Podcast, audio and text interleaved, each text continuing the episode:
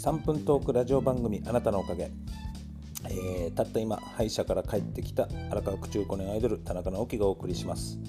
えー、三河島のですね駅前に、えー、昨日ですね5日、えタワーマンションの後ろ側なんですけれども、え新しくフレスポっていうね小さい商業施設ができてその1階にスーパー昼間っていうのかなができましたね。その前をちょうど前を通って帰ってきたんですけどもあそこ明るいとなんか綺麗でね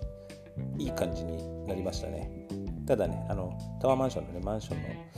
えー、駐車場のね出入り口のところなんでねあのー、気をつけないとねあの車がね行き交いするんでね大変だとは思うんですけれどもなんだかこれまだちょっと聞いただけでよくちゃんと合ってるか分かりませんけれどもなんか回転寿司ができるそうでちょっと楽しみですね。三河島にはあまりあのチェーン店的なこう家族で行けるようなねお店がほぼないのでちょっとできたら結構行くんじゃないかなとは思うんですけれども、まあ、楽しみにねしていたいなと思います。でね、えー、今日はちょっと、えー、次回予約のお話でまあお客さん向けではないんですけれども、まあ、歯医者ね僕昔からね小さい頃から歯医者よく行く子供でなんか歯が弱くて本当にちっちゃい頃は椅子にすまきにされて、えー、動けなくされてねあのネットでこう絡み取られてそんで歯をやってた、ね、記憶があるんですけども。だから今もね歯医者行くのは若干やっぱり恐怖を感じますしね。できるだけ行きたくないところですね歯医者ね。で、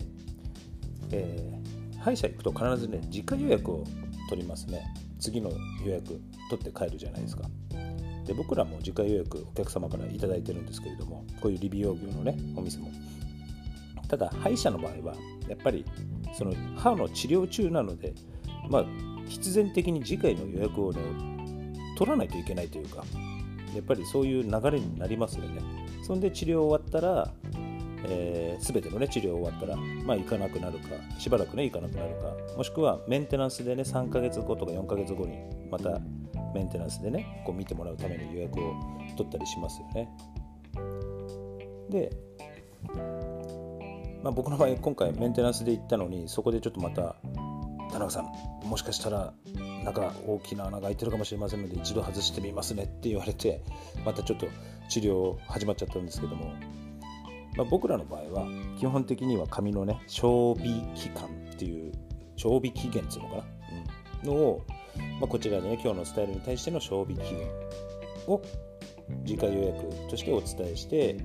次回のお時間をお取りいただいてるんですよね。大体ねそういう感じで次回の予約を賞味期限としてお伝えして今日のスタイルに合わせてねちょっとなるべく取るようにグレーカラーされてる方などが定期的に染めていかれるんでやはり次回の予約をね取っていかれた方が自分の好きな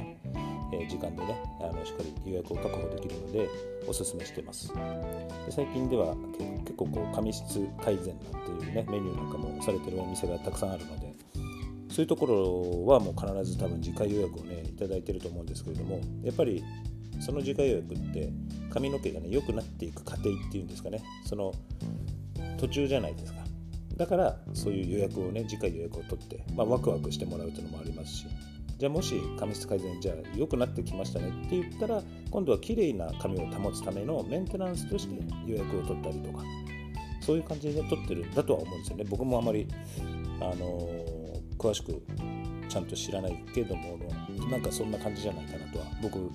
自身はねもしやるとしたらそういう感じで、えー、お取りしていきたいなとは思いますけれども。まあ、おかげの方でもね自家予約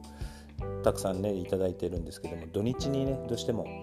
時間が埋まりやすくてですね当日のね土日当日の予約がなかなか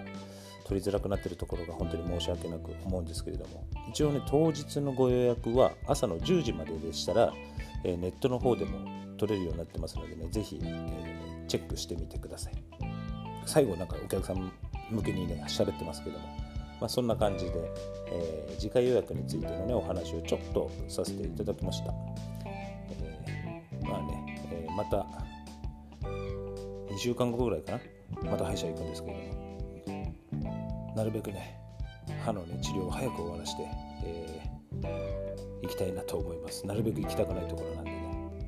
で日暮里のところ行ってるんですけどもいつもね、えー、キャバクラの、ね、呼び込みの人に声をかけられてなかなか困るので